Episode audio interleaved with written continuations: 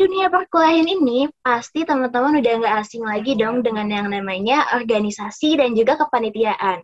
Kuliah dan organisasi adalah dua hal yang berbeda loh teman-teman, tapi sering kali berjalan beriringan. Keduanya adalah wadah yang tepat untuk menempa skill atau keahlian yang sesuai dengan minat bakat kita. Namun, sebagian besar mahasiswa enggan berorganisasi karena takut mengganggu kegiatan akademik. Lalu, mana sih yang sebetulnya lebih penting? Kuliah atau berorganisasi, atau kuliah sambil berorganisasi? Halo semua, selamat datang di podcast Culik. Curhatan Lika-Liku Kampus bersama aku, Daniel dari Agroekoteknologi 2020, dan rekan aku, Nida dari Agroekoteknologi 2020. Nah, di episode kali culik kali ini, kamu tahu nggak sih, Neil, kita bakal ngebahas apa? Hmm, kalau dari intronya tadi nih ya, kayaknya kita bakal ngebahas sesuatu yang berkaitan sama organisasi nih. Aku udah kepo banget sih sama materi kita kali ini. Nah, bener banget nih Neil jawabannya. Uh, di podcast Culi kali ini kita bakal ngebahas tentang organisasi dan IPK 4, kenapa enggak? Kenapa kita ngambil tema ini? Karena banyak banget nih dari teman-teman yang ikut yang takut untuk ikut organisasi karena berpikir organisasi itu bakal ngeganggu akademik mereka, Neil. Nah, materi kita kan udah seru banget nih ya kali ini pastinya bakal ada narasumber yang gak kalah keren juga nih dari materi kita kali ini. Mungkin bisa kasih tahu kita nih apa aja sih, siapa sih narasumber kita kali ini? Nah, lo bener banget nih Neil. Selain bahasan kita yang menarik kali ini, narasumber kali ini tuh sangat berpengalaman loh Neil. Mungkin kamu bisa nih kasih tahu sedikit pengalaman dari narasumber kita kali ini. Oke, aku spill nih ya, uh, pengalaman apa aja nih dari narasumber kita kali ini. Jadi, beliau ini adalah seorang mahasiswa penerima penghargaan mahasiswa berprestasi Universitas Brawijaya tahun 2021. Selain itu, beliau juga memegang peran terhadap uh, organisasi yaitu sebagai ketua Prisma tahun 2021 loh Neil. Keren gak sih? Wah, keren banget sih Nida. Dari gelarnya aja narasumber kita kali ini tuh udah dipastikan keren banget nih. Aku jadi penasaran, siapa sih narasumber kita kali ini? Oke, okay, karena kamu udah penasaran banget nih Neil, gimana kalau kita langsung panggilin aja? Boleh banget tuh, langsung aja deh dipanggil sekarang juga. Oke, kita panggilkan Kak Febrianti Sinta Dewi sebagai Mawapres 2 UB tahun 2021 dan juga Ketua LKM Prisma tahun 2021. Yeay! Yeay! Halo Kak Sinta. Halo Kak Sinta, gimana nih kabarnya? Boleh dong Kak perkenalan dikitnya sama teman-teman yang lagi ngedengerin uh, podcast kita. Halo Dek Nida dan Dek Daniel, selamat siang. Alhamdulillah kabarku baik. Sebelumnya aku mau perkenalkan diri terlebih dahulu ke teman-teman yang mendengarkan podcast pada hari ini. Uh, namaku Fibrianti Sinta Dewi, biasa dipanggil Sinta. Aku adalah mahasiswa di Fakultas Pertanian program studi agroekoteknologi 2018 dan saat ini sedang berfokus nih di jurusan hama penyakit tumbuhan. Wah, makasih ya Kak atas perkenalannya nih. Dari yang tadi kita udah bahas nih ya Kak Sinta. Kak Sinta nih keren banget loh Kak. Boleh nggak sih Kak ceritain nih pengalaman Kakak, kenapa Kakak bisa dapat penghargaan sebagai Mawapres UB tahun 2021? Boleh dong Kak? Oke, terima kasih ya Dek Nida sebelumnya atas uh, ucapannya. Uh, jadi tuh sebenarnya dulu pertama kali tahu Mawapres ya atau mahasiswa berprestasi itu waktu ospek Brawijaya, yaitu di Rabrau ya, Rabrau tahun 2018. Aku inget banget dulu, aku waktu itu ospek dapat tempat itu di Gor Pertamina. Mungkin teman-teman yang nggak tahu Gor Pertamina itu yang di sampingnya Sakri ya kalau nggak salah yang tempat wisuda biasanya. Nah saat itu tuh ada kayak mungkin top 10 dari Mawapres tahun itu ya. Jadi itu mereka mereka tuh kayak ngasih materi terus jejer uh, jalan barengan terus pakai selempang kayak keren banget gitu. Sebenarnya waktu pertama kali tahu Mawapres itu aku tuh kayak kayaknya nggak mungkin deh aku jadi kayak mereka karena itu kayak terlalu apa ya susah digapai ya menurutku untuk aku dulu yang cuma jadi maba dan emang bener-bener nggak tahu mau ngapain nih pas kuliah. Sampai akhirnya uh, saat maba itu aku ikut salah satu program nih program di fakultas. Yang megang itu Prisma yaitu PKM maba. Mungkin teman-teman di sini juga nggak asing ya sama PKM maba karena itu program wajib oh ya pro, program wajib bagi maba setiap tahunnya jadi waktu itu aku ikut di PKM Maba. Nah, di PKM Maba itu, terus aku kenal sama yang namanya Mas Alwan. Nah, Mas Alwan itu kebetulan merupakan Mawapres utama UB tahun 2020. BTW kalau Mas Alwan dengerin, halo Mas Alwan, selamat siang, selamat pagi, atau selamat malam. Nah, sejak kenal sama Mas Alwan tuh, itu kan kayak, apa ya, uh, masnya itu kayak kelihatan ambis banget kan sama lomba. Terus akhirnya pada suatu kesempatan aku satu tim nih kebetulan sama Mas Awan. Terus Mas Awan itu kayak cerita-cerita katanya uh, mau jadi mawapres. Terus akhirnya aku tuh kayak ke trigger kayak pengen jadi kayak Mas Awan. Akhirnya pada tahun 2020 kan Mas Awan alhamdulillah terpilih menjadi mawapres utama. Nah, sejak kenal sama Mas Awan itu, aku tuh kayak di apa ya kayak di pressure gitu sama Mas Awan kayak ayo deh kamu lomba. Terus kayak ayo deh kamu uh, apa kayak persiapin dari sekarang. Sampai aku tuh kayak dikasih uh, apa ya contoh-contoh file KTI Mawapres. Kan kebetulan kan salah satu syarat untuk Mawapres itu ada KTI-nya kan. Aku juga dikasih contoh. Dan akhirnya uh, sejak itu aku sejak semester 2 ya kalau nggak salah aku tuh sudah mempersiapkan dari ikut lomba, terus juga aktif di beberapa organisasi, karena di Mawapres itu persyaratannya nggak cuma berprestasi, tapi kamu juga harus punya pengalaman-pengalaman lainnya. Dan Alhamdulillah pada tahun 2021, eh, tepatnya itu bulan Mei kemarin ya, kalau nggak salah itu untuk seleksi Mawapres UB, akhirnya terpilih menjadi Mawapres kedua UB. Sebenarnya nggak nyangka banget ya, karena awalnya itu kayak lihat saingannya tuh wah wah banget gitu. Belum udah terbit jurnal udah keluar negeri kayak berkali-kali. Sedangkan aku kan masih astagfirullah kayak kayak aku masih belum pede waktu itu. Tapi akhirnya pas final aku tuh uh, lumayan pede sih. Akhirnya terpilih menjadi mawapres 2 UB sekaligus menjadi mawapres favorit UB tahun 2021 jadi alhamdulillah dapat dua kategori ya untuk FP dan sebelumnya aku mau ucapin juga buat teman-teman FP dan teman-teman semua yang sudah nge kemarin, terima kasih banyak.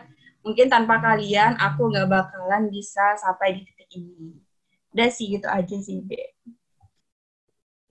Wah, ini keren banget sih ya Kak Sinta ya. Ternyata untuk mendapatkan dua gelar aja itu butuh perjuangan yang super duper panjang dan juga tentunya uh, ada dukungan dan support dari teman-teman Kak Sinta. Uh, aku juga mau tanya nih Kak, untuk sampai ke titik ini ya Kak, sampai Kasinta ini bisa dapetin gelar Mawapres ini, sebenarnya moto apa sih yang Kasinta pegang dari dulu sampai Kasinta itu punya semangat yang kuat banget sampai dapetin gelar uh, Mawapres ini? Mungkin Kasinta bisa kasih tahu kita nih. Oke, jadi kalau moto ya, aku tuh ada satu quotes ya yang menurutku kayak ngena banget. Dan itu aku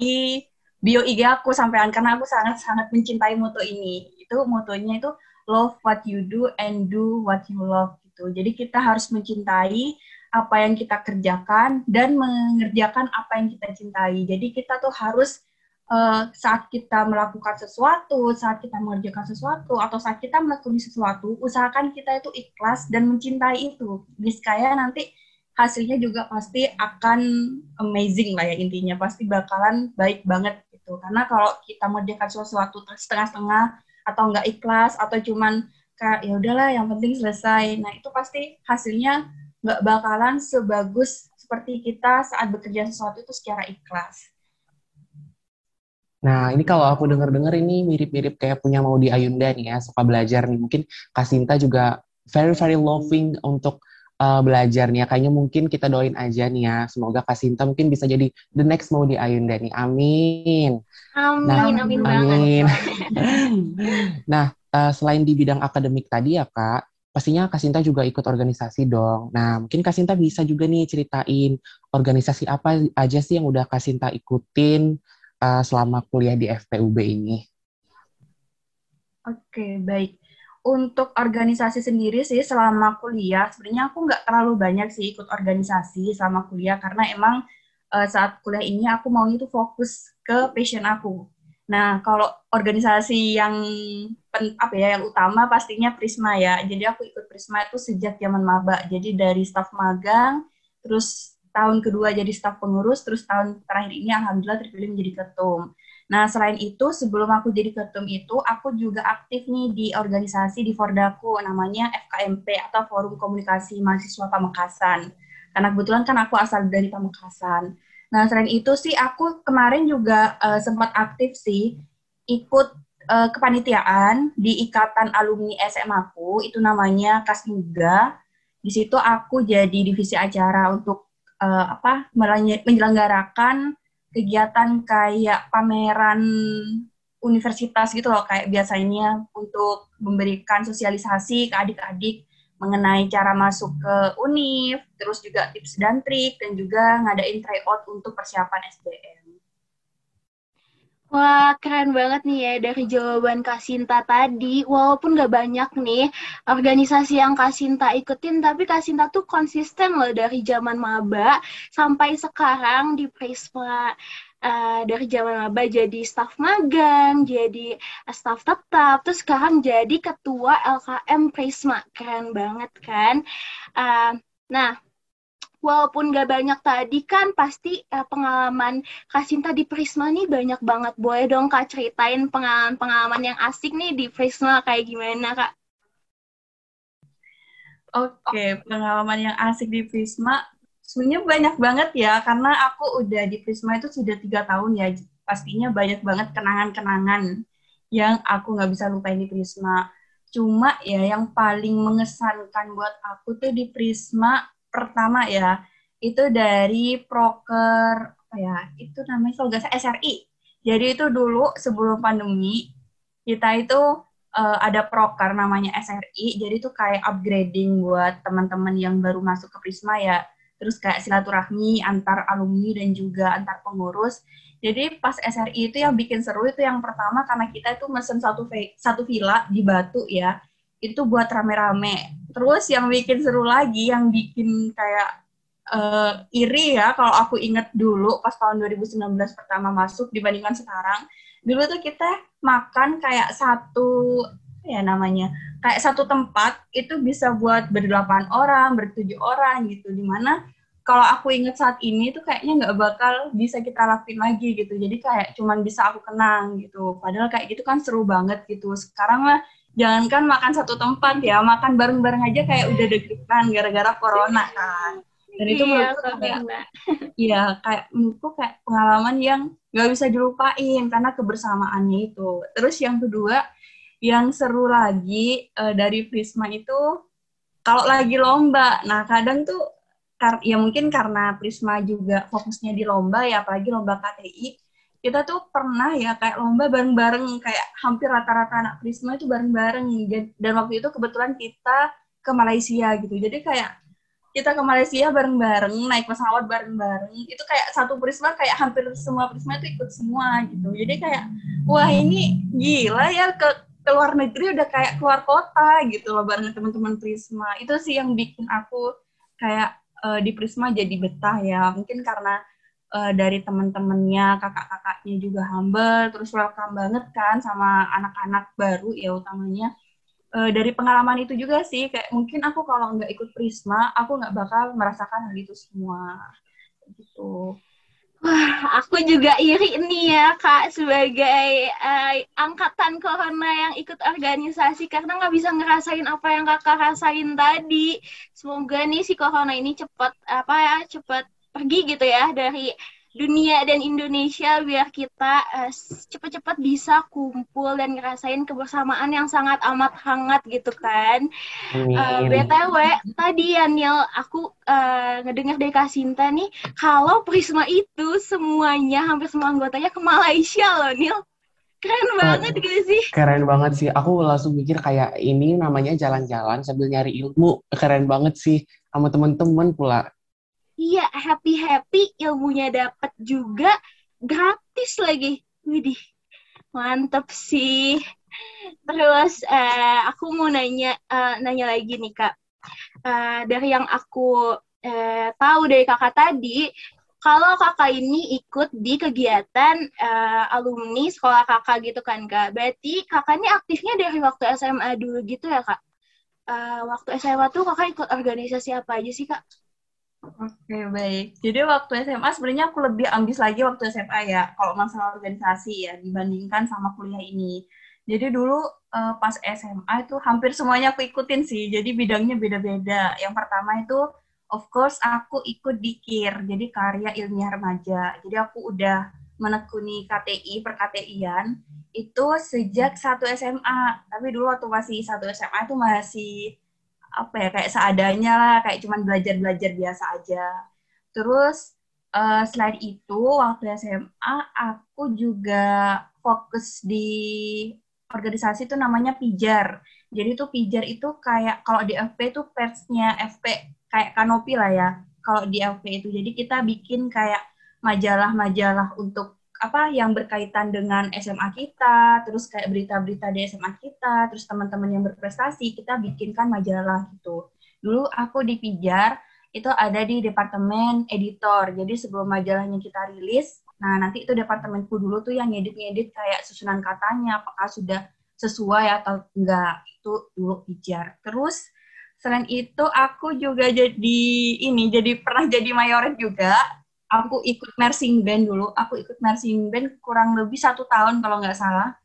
Jadi uh, selain aku aktif di KIR, di bidang akademik ya kalau KIR, aku juga aktif di seni. Jadi jadi mayoritas di nursing band. Terus selain itu aku juga pernah masuk di Paguyuban Duta Kesehatan Remaja Pamekasan. Dulu aku juga uh, aktif juga di Duta Putra Putri Batik Pamekasan. Jadi itu namanya nama ikatannya itu Ikatan Putra Putri Batik di mana di situ itu kita kayak jadi duta batiknya Kabupaten Pamekasan kayak gitu. Wah, banyak juga ya ternyata organisasi yang udah Kasinta ikutin dari SMA. Berarti Kasinta ini mulai menggeluti dunia organisasi itu udah dari SMA ya, Kak? Uh, kurang lebih seperti itu. Oke, keren banget sih Nika banyak banget dari akademik dapet, dari seni juga dapet, semuanya dapet sampai jadi duta batik juga keren banget nih. Nah, uh, ini kan Kasinta udah ngikutin kegiatan organisasi itu dari SMA, udah ikut KIR, organisasi PERS juga, terus uh, Mayoret, terus sekarang di kuliah uh, sampai jadi ketua Prisma. Nah, itu menurut Kasinta sendiri nih ya, Kasinta mengartikan organisasi buat diri Kasinta itu apa? Oke, baik. Jadi kalau organisasi ya, kalau secara general kita ngomongin organisasi sih menurutku pastinya organisasi itu tempat kita explore lebih dalam lagi apa yang menjadi passion atau kesukaan kita. Itu kalau secara general. Tapi kalau secara personal itu aku ngertiin organisasi itu menurutku sebagai gerbang pembatas antara kehidupan pribadi dan juga akademik. Jadi intinya tuh organisasi kayak di tengah-tengah gitu loh antara kehidupan pribadi kita, entah kehidupan keluarga, teman, dan sebagainya, dan juga uh, mungkin saat kita ada masalah di kehidupan atau ada masalah di akademik, misalkan bosen kayak banyak tugas, ada organisasi yang selalu menjadi gerbang tengah, yang selalu menjadi gerbang kita pulang untuk refreshing atau sekedar berbagi cerita. Karena kan di organisasi kita ketahui kan juga banyak kalangan kan, jadi nggak cuma seangkatan kita aja, pasti ada kakak tingkat atau mungkin ada adik tingkat. Di mana menurutku e, semakin banyak circle kita, maka kita akan lebih leluasa untuk saling bertukar pikiran. Nah, selain itu kenapa aku juga sebut organisasi ini gerbang pembatas ya, dikarenakan menurutku e, organisasi ini kayak penyeimbang gitu loh dari kehidupan kita sama uh, akademik kita. Jadi saat misalkan nih kayak adik-adik atau teman-teman ngerasa uh, kalau di kehidupan nyata atau di akademiknya kemudian ngerjain tugas seadanya, terus ngerjain tugas kalau nggak SKS nggak mau kerja, terus mungkin juga di kehidupan pribadinya kayak teman-teman uh, mungkin kemudian terus gampang marah atau gampang kesel ya. Nah di organisasi itu kalian kayak diajarin gitu loh untuk menetralisir hal itu semua. Karena kan di organisasi mau nggak mau kita diajarkan untuk profesional gitu, tidak terlalu mencampurkan kedua hal tersebut yang tadi akademik dan juga kehidupan pribadi ke organisasi. Jadi kita secara tidak langsung sih menurutku di organisasi kita diajarkan untuk menjadi manusia yang uh, bisa merasakan kalau susah itu nggak perlu dibagi-bagi gitu, tapi kita bisa uh, memendam sembari kita mengeksplor lagi apa yang sebenarnya ingin menjadi tujuan kita. Nah, bener banget nih teman-teman dari jawaban Kak Sinta kalau organisasi itu dibawa enjoy aja, jangan dibawa pusing ya Kak. Karena uh, kalau kita enjoy sama organisasinya, kita juga pasti enjoy ngerjainnya gitu kan. Bener banget juga tadi kata Kak Sinta kalau di organisasi ini tuh latihan kita kerja nanti. Karena kalau di organisasi ini, kita tuh mau nggak mau harus profesional dalam melakukan uh, setiap uh, kewajiban atau tugas yang kita punya gitu ya kan kak. Nah uh, Kak Sinta ini semangat banget kan ikut organisasi nih. Pasti setiap kita ngelakuin uh, hal yang besar itu uh, semangat itu harus ada motivasinya gitu kan Kak. Nah, uh, aku mau tahu dong motivasi kakak nih uh, ikut organisasi itu apa sih kak? Kenapa nggak jadi kupu-kupu aja yang kayak kuliah pulang, kuliah pulang, atau yang kayak kuliah nongkrong lebih santai gitu kan kak daripada aku harus ikut organisasi yang sibuk. Dan kenapa kakak tuh nggak milih untuk fokus di perkuliahan aja? Apa nih motivasi kakak untuk ikut organisasi? Oke, baik. Terima kasih, Dek Ida, atas pertanyaannya. Jadi sebelum aku memutuskan ya untuk kayak ngebut banget harus ikut organisasi saat kuliah, dulu sih sebenarnya aku juga sempat sih mau jadi kupu-kupu karena aku tuh nggak kenal siapa-siapa, apalagi pas maba ya. Pertama kali ngerantau kayak lihat kanan nggak ada yang kenal, lihat kiri nggak ada yang kenal, akhirnya kayak ya udahlah kayaknya bakalan jadi mahasiswa kuliah pulang kuliah pulang malah nggak nyampe kepikir bakalan jadi kuliah nangkring kuliah nangkring kan. Apalagi itu kan kayak kayak malah harus mendapatkan circle yang lebih luas lagi. Di saat waktu itu aku jadi introvert banget gitu jadi orang. Nah cuma gini aku ada cerita menarik sih. Jadi sebelum aku jawab mengenai organisasi aku mau ngasih tahu dulu untuk motivasiku masuk FP ya. Jadi sebenarnya dulu tuh aku nggak niat buat kuliah. Nah pas orang pas semester berapa ya? Semester 2 kelas 2 SMA ya kalau nggak salah. Tapi dari dari orang tuaku tuh kayak mau kamu tuh harus kuliah gini. Percuma kamu eh, nggak uh, kuliah langsung kerja misalkan kayak gitu kan ya. Itu nggak bakal dapat ilmunya bakal beda sama orang yang ngejar pendidikan terlebih dahulu kayak gitu. Akhirnya aku waktu itu pengen banget nih masuk fakultas hukum. Cuma ternyata nggak boleh sama orang tua. Akhirnya masuk apa ya? Akhirnya ya udahlah ketemu ntar kalau tesan. Nah sampai akhirnya waktu SMA di semester 1 atau semester 2 kelas 3 SMA dari kelasku itu nah ada studi banding. Nah kebetulan nih studi bandingnya itu ke FP aku masih ingat dulu uh, ruang pertemuannya itu di gedung pasca yang di depan HPT mungkin dari teman-teman yang belum ke kampus mungkin agak agak agak bingung ya yang mana gedungnya jadi aku inget banget dulu itu yang uh, menerima kita itu Budui, Budui dari Agri. Mungkin juga uh, teman-teman mungkin yang nggak kenal karena ibunya sekarang lagi menempuh pendidikan S3 kan ya. Nah, pas waktu itu aku inget tuh di de di depan HPT ya kalau nggak salah, itu tuh ada banner gitu loh, Dek. Jadi tuh ada banner uh, mahasiswa juara lomba KTI, terus juga kalau nggak salah itu ada bannernya itu juga juara lomba di Thailand. Nah, lombanya itu kebetulan lomba kayak semacam KTI gini. Nah, sejak itu aku kayak aku kayaknya harus masuk FP deh biar aku bisa dipajang di banner kayak gitu. Sebenarnya kayak konyol banget sih alasanku masuk FP. Karena cuman pengen di banner gitu. Akhirnya masuk beneran nih aku masuk beneran di agroekoteknologi namanya kan keren kan agroekoteknologi ternyata pas masuk lah kok pertanyaan banget? Tapi ya udahlah. Nah sejak itu kayak mikir kemarin tuh aku yang di banner tuh lihat siapa ya? Cara bicara masuk ke situ tuh gimana ya? Akhirnya aku ngelihat salah satu orang yang di banner itu jadi super supervisor di PKM Maba. Akhirnya baru tahu kalau ternyata anak-anak yang di banner waktu itu aku lihat itu ternyata anak-anak Prisma. Nah, akhirnya karena itu aku kayak ngebut banget, oh aku kayaknya harus masuk Prisma nih, aku nggak boleh lewat. Akhirnya gara-gara itu kayak uh, ke apa ya, ke trigger buat ikut organisasi. Malah kemarin juga nggak Prisma aja, aku juga akhirnya dari Prisma itu bisa berkembang lagi, uh, nyari circle baru, khususnya di Fordaku, gitu. Terus yang kedua sih ya, motivasiku karena kan aku ini anak rantau ya. Pastinya ya kalau anak rantau, misalkan liburan nih, bosen di rumah, kalau nggak ada alasan kan nggak bakal boleh balik ke Malang kan ya. Nah, karena ada alasan organisasi, akhirnya itu bisa dijadiin alasan sih. Jadi aku nggak mau aja gitu selama merantau empat tahun, aku cuman kayak kuliah pulang, kuliah pulang. Jadi aku maunya tuh kayak harus ada lah apa gitu kayak yang berkesan gitu, biar nggak cuman IPK aja yang dikejar tapi juga pengalaman-pengalaman lainnya kayak gitu sih dek Wow, wow, keren banget sih. Ini agak agak ini ya Nida ya, agak kayak iseng-iseng berhadiah gitu kan kayak, aduh iya. FP keren nih kayaknya masuk aja gitu masuk, eh ternyata jadi mau apres sampai sekarang. Wah keren banget iya, emang Kasinta ini. Iya, bener banget. Nah, Kasinta tadi kan ada cerita nih tentang kayak Kasinta itu uh, dari awalnya introvert sampai sekarang bisa banyak dapat circle sana sini yang keren juga. Nah, dari ikut organisasi uh, sebenarnya Kasinta itu punya uh, harapan apa, output apa yang Kasinta pengen dapetin dari kegiatan kuliah kakak yang disambi dengan kegiatan organisasi?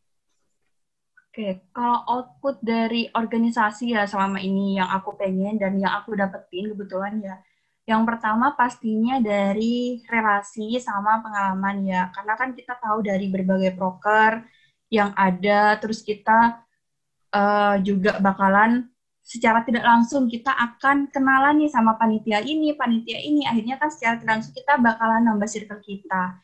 Terus perkara pengalaman, juga banyak banget ya kayak sebelumnya aku nggak ikut-ikutan kayak kepanitiaan organisasi.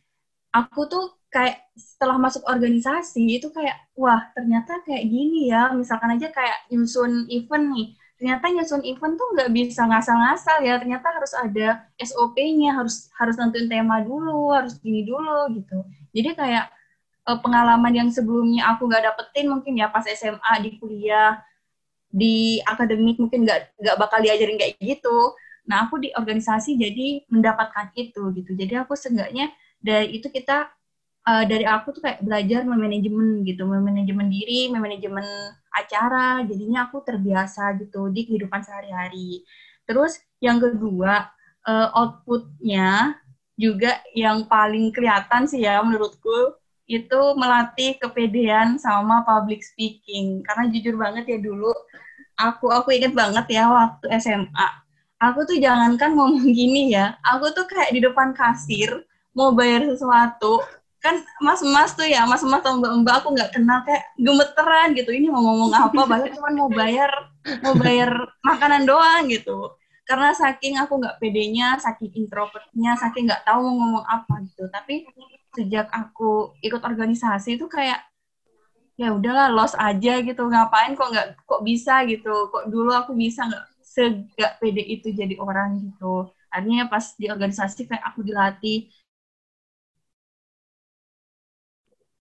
bisa lah harus gini harus gini. Apalagi pas di Prisma juga kan sering banget diajakin lomba juga. Akhirnya secara tidak langsung uh, aku berlatih public speaking juga. Jadi enak gitu uh, sebenarnya nggak jago-jago banget sih untuk public speaking sampai sekarang pun masih belajar. Cuma seenggaknya kalau dibandingkan dengan aku yang dulu, itu sekarang lebih better lah ya. Apalagi kan untuk public speaking ini sebenarnya kan nggak diperlukan di organisasi saja, tapi di akademik. Misalkan kan di akademik kamu kayak presentasi tugas gitu kan nggak mungkin yang presentasi tugas kayak diem liatin doang bikin PPT doang kan nggak mungkin kayak gitu karena dosen itu sukanya mahasiswa yang aktif gitu. jadi sebenarnya organisasi sama akademik sih menurutku adalah hal yang saling melengkapi kalau bil maknanya tersendiri sih. Uh, bener banget nih yang Kak Sinta bilang teman-teman kalau apa yang kita dapetin di organisasi itu adalah yang uh, tidak akan kita dapetin di akademik gitu. Jadi uh, organisasi kita tuh untuk menunjang akademik kita juga. Kayak tadi public speaking, uh, terus cara komunikasi dengan orang. Itu tuh hal-hal yang kita perluin untuk uh, menunjang akademik kita. Bukan cuma akademik doang, tapi setelah kita lulus nanti, itu tuh hal-hal yang bakal penting banget untuk dipunya eh, dipunyai oleh kita untuk menunjang kerja kita nanti kan.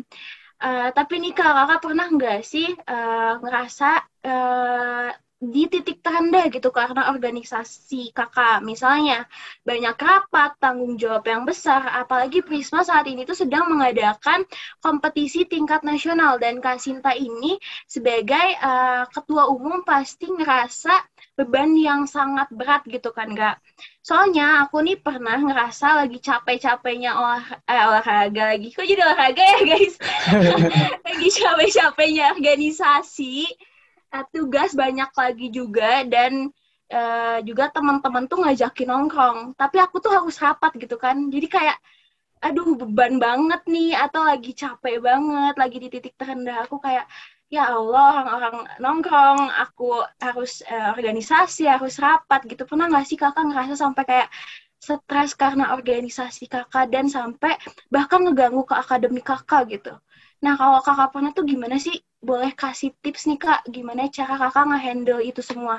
Karena aku sendiri butuh loh kak untuk eh, tips-tips uh, itu. Karena aku masih kayak ngerasa aduh capek orang-orang yang nongkrong aku harus rapat gitu kan gue dong kak kasih tips-tips nih oke okay. sebenarnya sih kalau sejauh ini ya selama aku di perkuliahan terus di tiga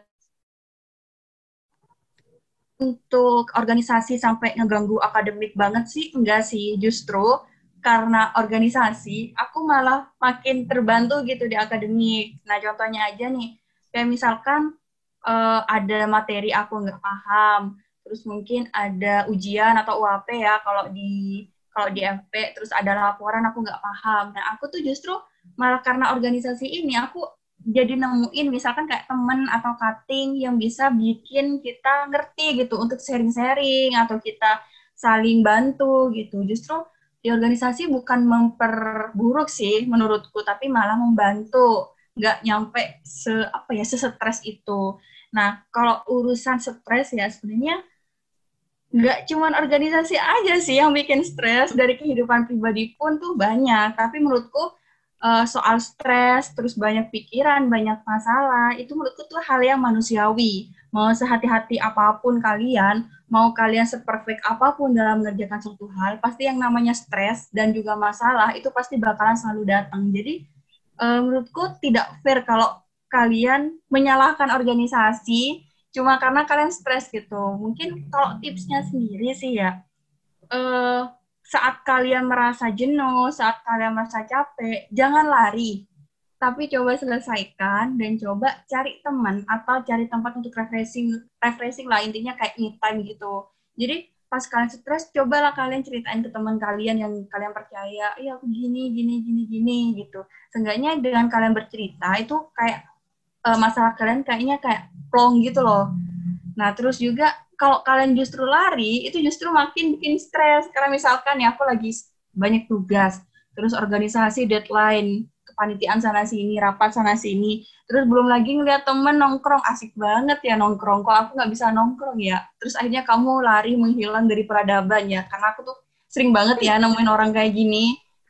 Tiba-tiba kalau ditanyain kenapa aku lagi stres gini-gini, tapi dia memilih untuk hilang gitu. Justru itu bikin tambah stres gitu. Kenapa? Karena pasti saat dia menghilang, mencoba menghilang dari teman-temannya atau uh, tidak memperdulikan akademiknya misalkan, dia itu pasti lebih banyak pikiran kayak pasti dia lagi merat lagi sendirian nih aduh kepanitiaanku gimana ya aduh tugasku gimana ya? Aduh kok teman-temanku bisa nongkrong-nongkrong gitu sih? Justru kalian makin overthinking gitu. Jadi tipsku sih kalau misalkan kalian emang sudah merasa berada di titik jenuh cobalah refreshing lakukan hal yang positif. Dan seenggaknya kalau emang kalian iri sama teman-teman kalian nongkrong ya udah ikut aja nongkrong gitu. Toh uh, kayak tugas itu kan pasti bisa dikerjakan lagi gitu. Kalau kalian uh, pikirannya sudah kembali normal gitu. Jangan terlalu dipaksakan lah intinya. Menurutku kayak gitu sih. Nah, aku juga setuju banget nih sama Kasinta kalau misalnya refreshing itu perlu banget. Jadi buat teman-teman pendengar setia Curma, jangan lupa untuk tetap bahagia, selalu cari waktu kalian untuk refreshing biar kalian itu nggak begitu stres nih. Ikutin nih kayak Kasinta, keren banget sih Kasinta. Nah, tadi Kasinta itu sempat menyinggung tentang belajar memanajemen diri, belajar memanajemen waktu. Nah, ini adalah pertanyaan yang kayaknya udah ditunggu-tunggu banget nih sama teman-teman pendengar podcast ini. Gimana sih caranya Kasinta itu membagi waktu antara kegiatan organisasi dan belajar untuk akademik nih, Kak? Oke, jujur aja sih ya, sampai saat ini pun aku tuh gak 100% bagus ya dalam manajemen waktuku. Baik itu waktu untuk akademik, waktu untuk organisasi, maupun untuk kehidupan pribadiku, untuk hanya nongkrong atau semacamnya. Cuma kalau aku pribadi ya yang dari dulu aku sering lakukan dan menurutku di diriku sendiri itu worth it sih. Nah, aku tuh selalu misalkan ada tugas nih, tugas akademik, apalagi kan online kayak gini pasti tugasnya numpuk banget. Aku udah dari semester 4 kemarin kuliah online dan alhamdulillah sampai sekarang masih waras. Untung masih waras ya, Pak. Biar ya. nggak tegang aja ya, Dek. Oke. Okay. Jadi aku tuh dari dulu, misalkan nih kalau ada tugas, terus aku tahu juga nih ternyata di organisasi lagi hektik proker. Nah, aku tuh pasti uh, Nah, aku kan ada waktu luang tuh. Nah, kalau ada waktu luang, pasti aku pilih untuk mengerjakan atau menyelesaikan tugas-tugas akademikku gitu. Jadi nanti pas nanti waktunya deadline proker atau nanti waktunya ada rapat, aku udah nggak kepikiran lagi sama tugas akademik. Karena gimana pun ya, uh, tidak bisa dipungkiri akademik tetap nomor satu gitu. Mau sehektik apa pun kamu di organisasi, jangan lupa akademik tetap nomor satu gitu.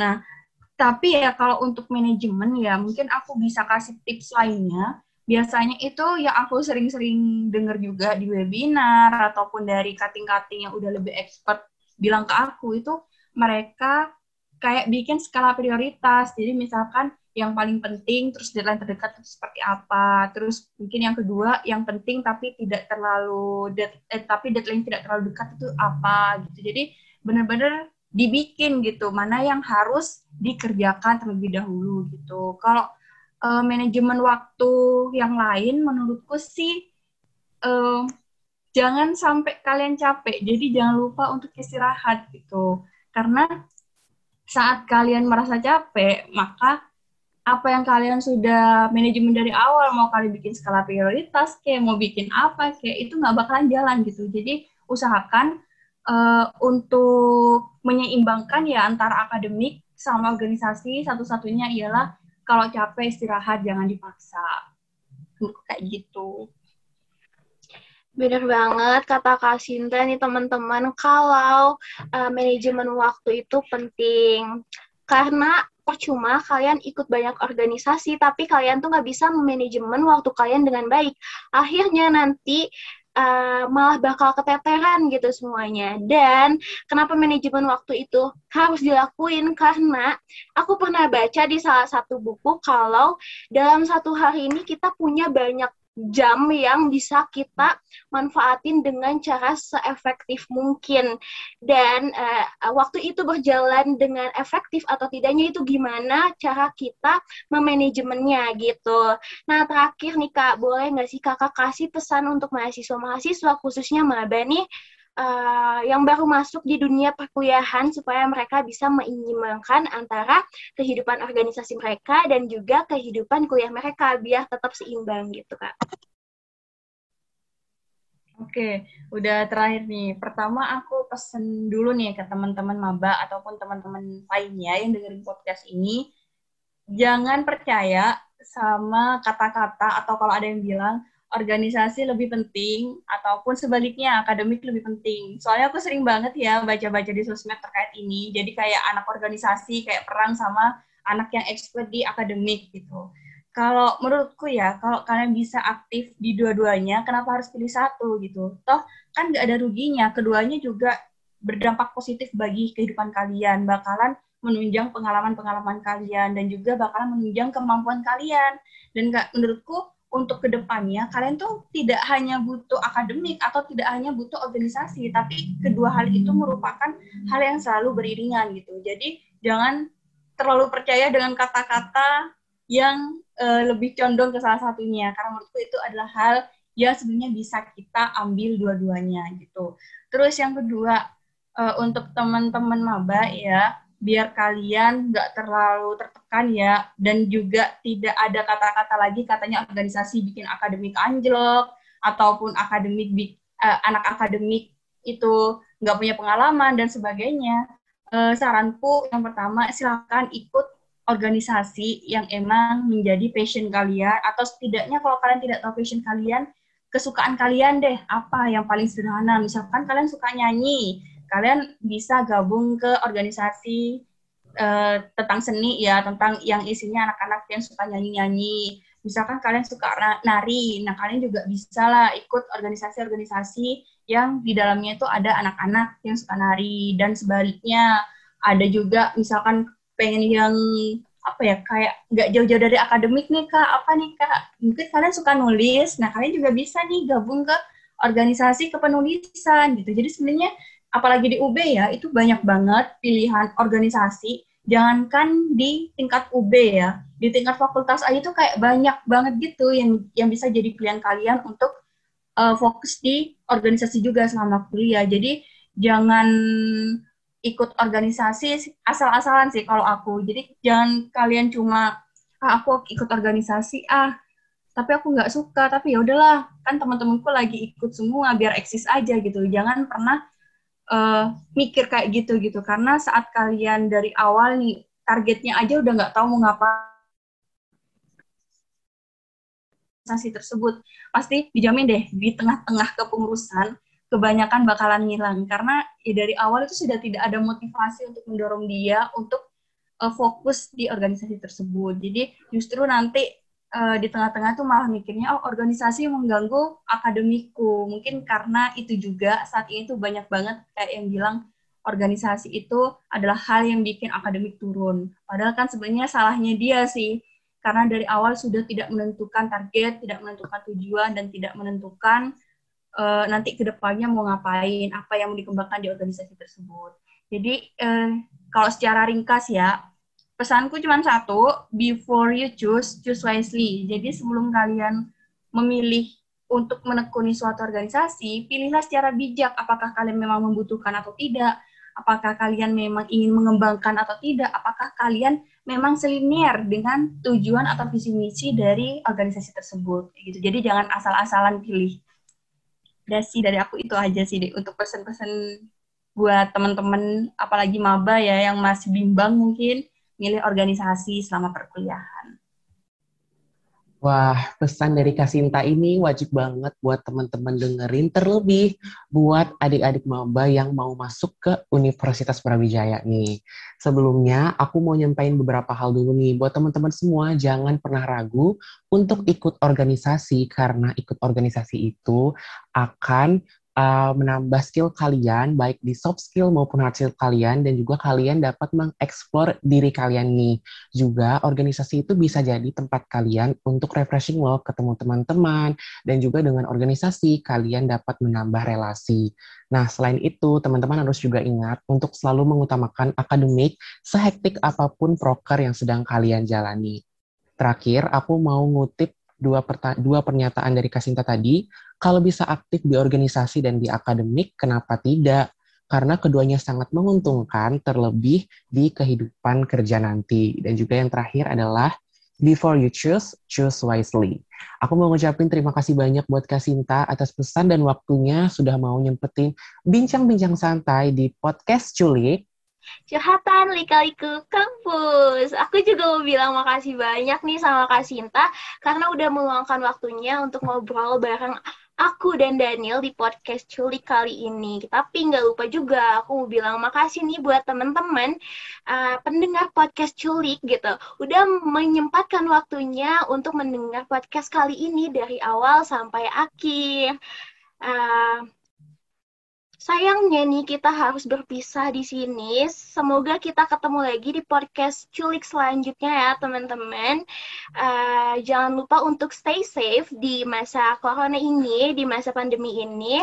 Uh, kalian harus tetap uh, sehat selalu supaya nanti kita cepat uh, cepat bertemu di uh, Fakultas Pertanian, Fakultas Kebanggaan kita, dan juga uh, aku Nida dan juga rekan aku Daniel, pamit undur diri. Sampai jumpa di podcast culik selanjutnya. Sampai jumpa teman-teman dan terima kasih juga Kak Sinta.